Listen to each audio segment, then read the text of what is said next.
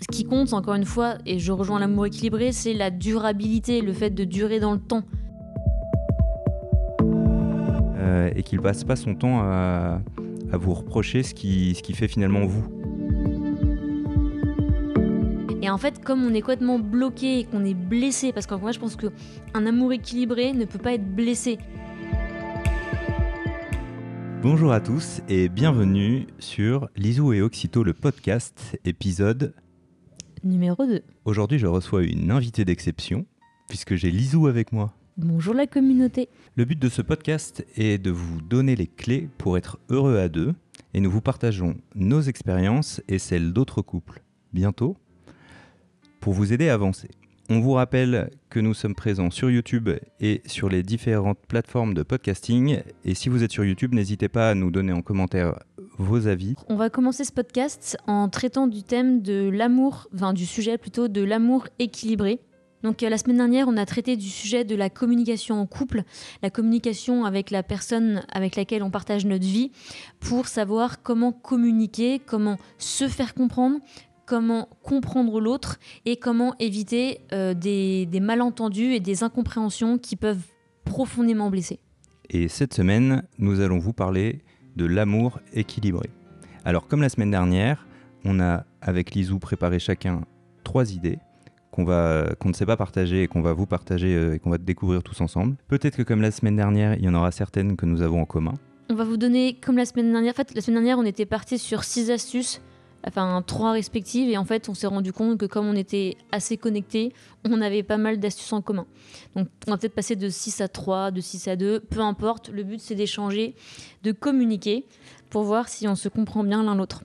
Pour la première astuce d'un amour équilibré, j'ai pensé au fait de pouvoir rester pleinement soi-même avec ses qualités et ses défauts. Et je pense que c'est un travers dans lequel on peut rentrer, c'est de de se, de se changer. Alors évidemment, c'est bien euh, d'évoluer et, qu'une une relation à deux, ça doit se faire en, en évoluant pour s'adapter à l'autre. En revanche, à partir du moment où on fait des concessions qui sont trop lourdes, où on renie trop euh, de ses passions, de ses traits de caractère, euh, si on est hyper exubérant et que l'autre euh, le reproche tout le temps et que tout d'un coup on devient euh, euh, ultra introverti et que et, qu'on se force à l'être en permanence, ça va marcher euh, trois mois euh, et en fait euh, à la fin ça va être intenable.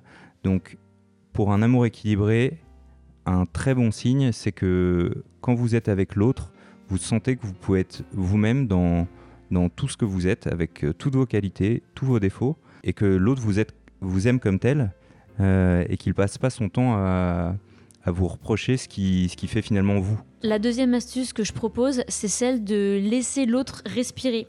Ça peut paraître un petit peu bateau ou un petit peu euh, bizarre, mais c'est vrai que du coup, je rejoins un peu ton idée. Quand euh, il faut accepter l'autre tel qu'il est, c'est vrai que parfois on peut réagir différemment.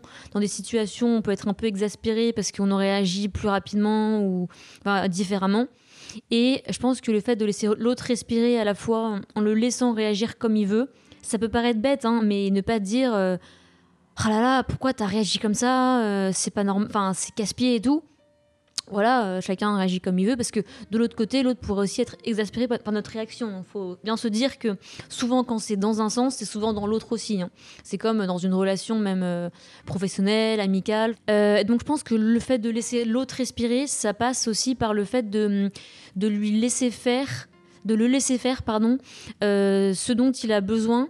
Euh, que ce soit du sport, que ce soit une passion, enfin, comment dire, ne pas être exclusif, ne pas être possessif. Je pense que qui dit équilibre dit non-exclusivité. Bien évidemment, euh, il y a, peut-être des personnes qui, qui comment dire, qui acceptent qu'il y ait des relations euh, un peu extra-conjugales ou voilà, mais ce que je veux dire, c'est plus le fait de laisser l'autre euh, pas dire allez, on fait toujours tout ensemble. Non, parfois on a besoin de nos sas de décompression, pas parce que l'autre nous saoule ou parce qu'on n'en peut plus, c'est juste qu'on en a besoin pour notre équilibre. Par exemple, si vous aimez jouer du piano, et ben jouez du piano, et si l'autre vous encourage, c'est bon signe. Ça veut dire qu'il n'est pas là à faire euh, uniquement ce qu'il veut avec vous et qu'il vous laisse respirer. Donc je pense que le fait de laisser respirer l'autre, c'est un gage d'équilibre et surtout après ça repose les deux parce que comme chacun de son côté par exemple, je sais pas, toutes les deux semaines, je dis ça, j'en sais rien, mais en tous les dix jours, vous dire, bah, par exemple, je pars euh, faire du kite. En ce moment, c'est pas possible, mais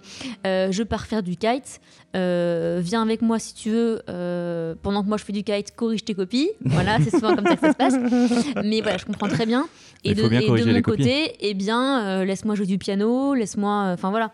Et je pense que nous, on a de la chance parce que depuis le début de notre relation, on s'est toujours laissé respirer.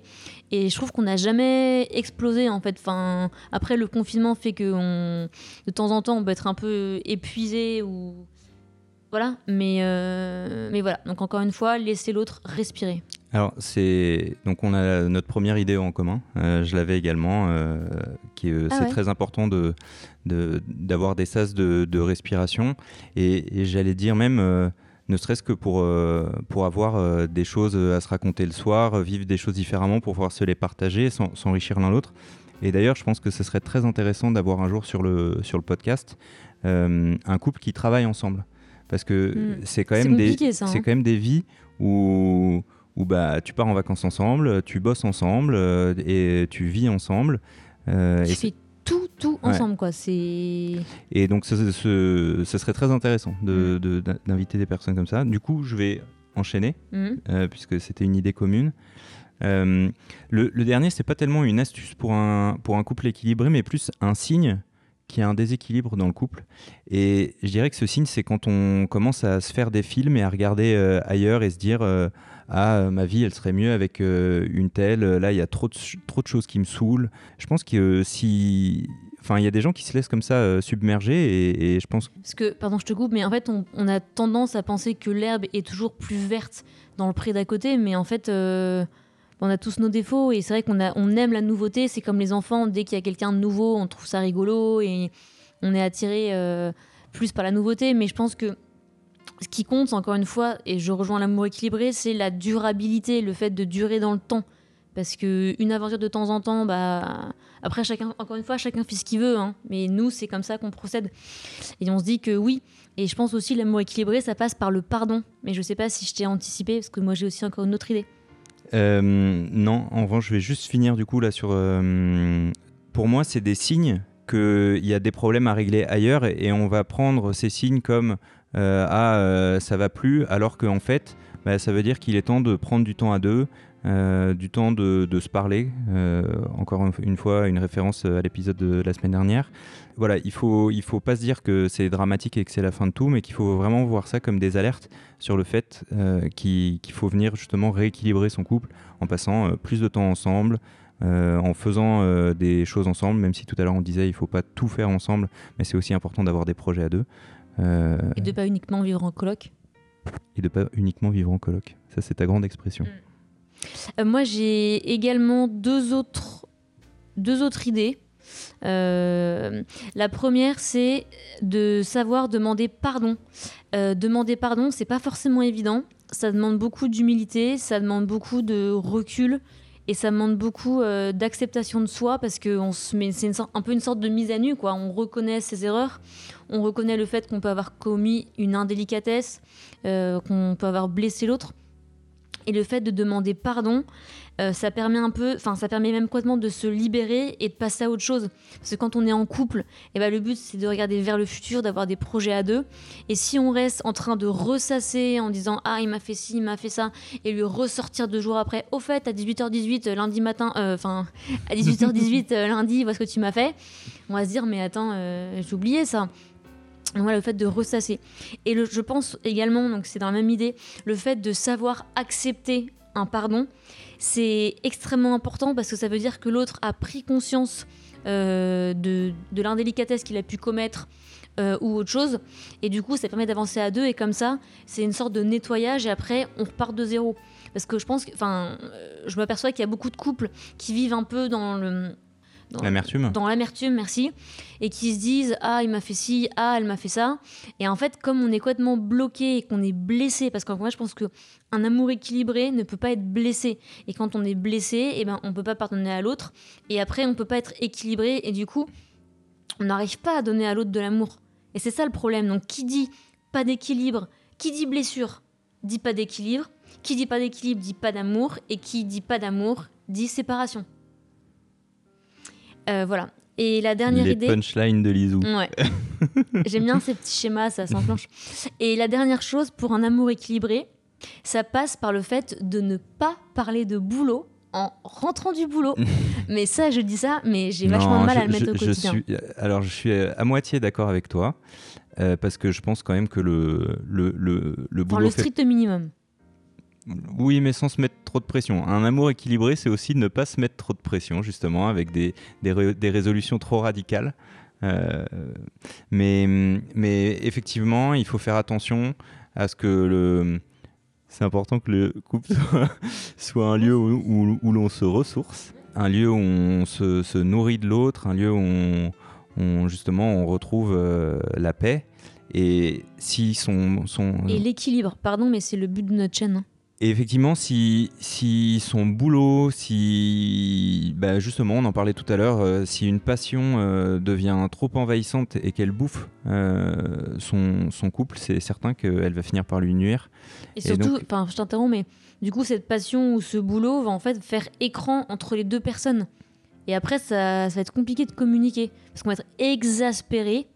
Et qui dit exaspération dit éloignement, quoi. Exactement. Donc on s'éloigne de l'équilibre du couple. J'avais une dernière petite idée en guise de conclusion, et on n'en a pas beaucoup parlé. Je dirais que l'essentiel, c'est quand même d'être tourné vers l'autre et pas vers soi. Euh, c'est vraiment très très important euh, dans, dans le couple de d'être là pour l'autre euh, et, pas de, et pas de prendre. Et à propos d'être tourné vers les autres, ce podcast est le vôtre. Et on a une abonnée qui nous a donné un- le thème de la semaine prochaine. C'était une très bonne idée. Merci Isolt. Et surtout, n'hésitez pas à en faire de même. Alors, si vous êtes sur Apple Podcast ou Spotify, euh, c'est pas possible, mais venez sur la chaîne YouTube et laissez-nous un petit commentaire avec euh, vos idées sur euh, cet épisode. Vous pouvez tout à fait le compléter. Et si vous avez des idées de thèmes que vous voudriez qu'on traite, n'hésitez pas à les proposer. Et surtout, n'hésitez pas à vous abonner, ça nous fait toujours hyper plaisir. Euh, parce qu'on débute, donc ça fait toujours du bien d'être encouragé. Et n'hésitez pas à mettre des petits pouces bleus en l'air. ciao ciao